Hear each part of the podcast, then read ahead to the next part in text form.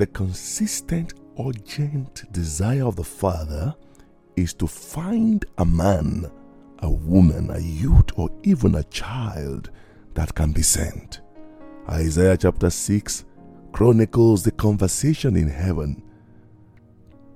The cry and the urgent request then was who will go for us? Who will go with the message?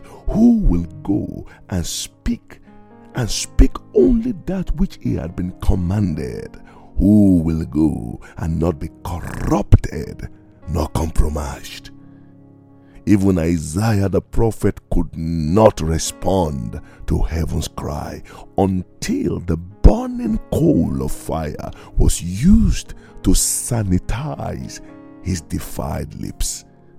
His seraphim flew swiftly from the very presence of the Lord with a burning coal from the altar of fire before the very presence of the Lord and touched his lips. Fast forward to Luke chapter 9.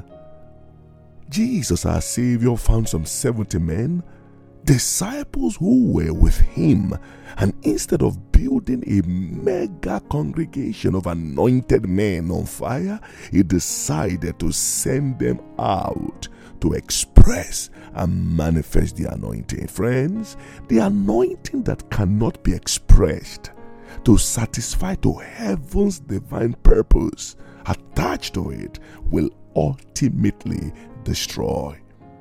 The anointing is not intended to raise money, nor is the anointing released for us to analyze and settle unnecessary marital problems.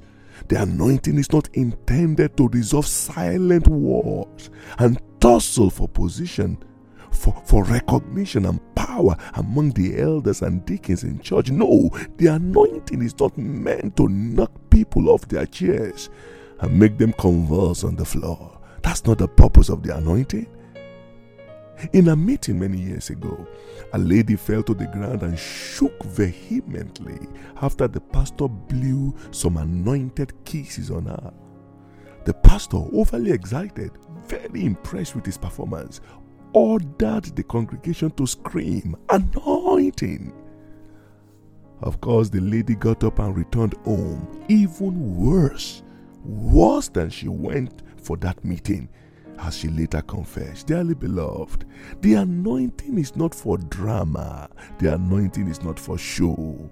The anointing is simply receiving the nature, the gift, the power and authority of Christ that enables you to function in His capacity as a son in the kingdom. For as many as received Him, He gave them power to become to become sons of God, and the earnest creature of the world, waiting eagerly waiting for the manifestations of the sons of God.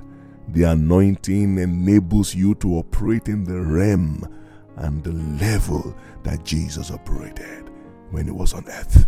So in Luke chapter 9, verse 1, Jesus established a divine protocol of the impartation and the sustenance of the anointing. And this protocol can be summarized into three main parts.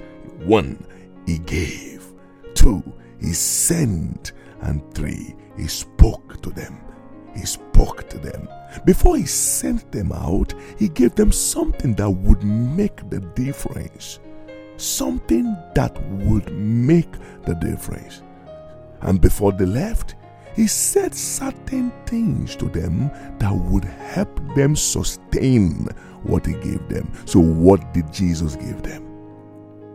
Luke chapter 9, verse 1 He gave them power, He gave them authority over all devils, all types of devils, and to cure diseases.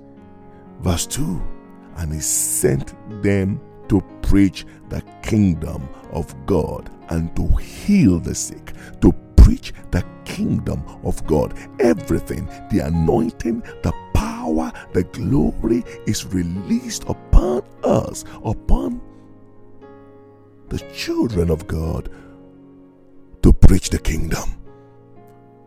The Spirit of the Lord is upon me, for He has anointed me to preach the good news, to preach the good news. Luke chapter 4, verse 18, Isaiah chapter 61, verse 1. So the purpose, primary purpose of the anointing is to preach the kingdom.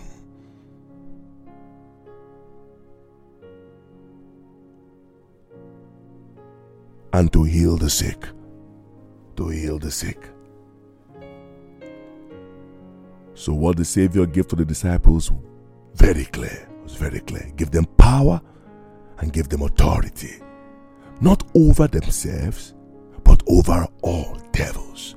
He gave them power to cure and heal all diseases. The Savior is very, very clear about his instructions. He will not give you power to fight, to dominate, to oppress, to intimidate, and suppress one another. Oh no, He gives power over all devils.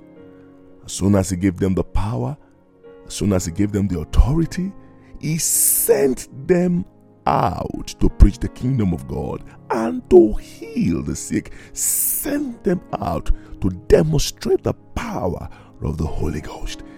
He didn't give them any personal vision or agenda to preach about. He did not send them to go and make projects and do things for themselves. He did not send them to go build their own kingdom or their own empire. He did not send them out to distribute flyers.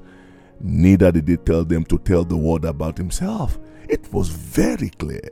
Preach the kingdom of God and heal the sick. Preach the kingdom of God and heal the sick.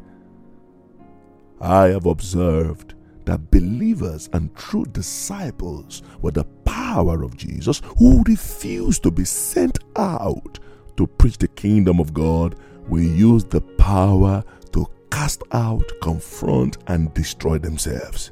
Yes, yes, there is implosion or there would be implosion when there is so much power that is not distributed and released to flow out. So when power is generated, when power is generated and not released, there's something will certainly go wrong. He gave them power and authority and immediately sent them out to preach.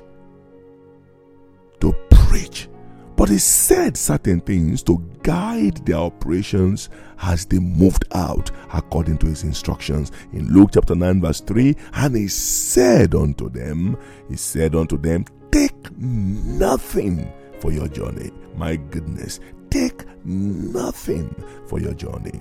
Not staffs, nor scrip, neither bread, nor money, neither two coats apiece. My God. The instruction was super clear. They were not allowed to take anything with them. They were to go with the power and authority that was given to them. The power and authority of Jesus imparted into them was more than sufficient to take care of all their needs, all their needs, all their needs. The power and authority of Jesus had the capacity to resolve any complex problem and satisfy all their needs. Friends, friends, the power and authority of the Lord Jesus Christ imparted into you is much more than sufficient to sustain you as you heed His call, as you obey His commandment. Anything else will drain you of the power and presence of God and strip you of the authority of God bestowed upon you. So do not seek for anything extra. No, be careful not to add supplements and human boosters to the anointing. Be careful not to add supplements to the power and authority of Jesus bestowed upon you. The anointing, the power of God has the capacity to produce all that you need as you go to fulfill his divine mandate. When they left Egypt, they had nothing but the power and the authority of God. It was the power of God that parted the Red Sea. Oh, yes. The power of God provided manna in the wilderness. The power of God scared off the enemies. The power of God provided clothes and meals, food for them to eat. They ate to their full, and the power of God provided water from the rocks to satisfy their thirst.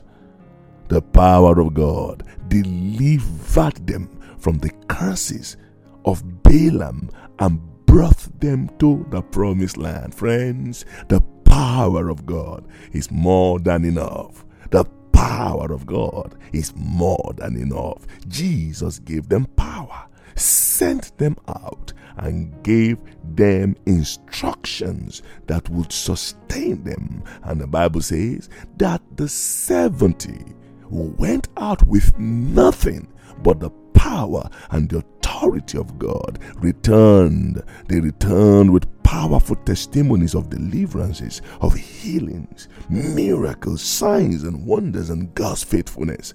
Oh, hallelujah. The power of God. The power of God. May you never desire nor depend on anything else but the power and the authority of the Lord Jesus Christ. If there is anything you should long for, long for the power and the authority of God. Romans chapter 1, verse 16 says, I am not ashamed of the gospel of Christ, for it is the power, the power of God unto salvation. I commend you to God and to the word of his grace, which is able to build you up and give you an inheritance among them that are sanctified. Amen and amen.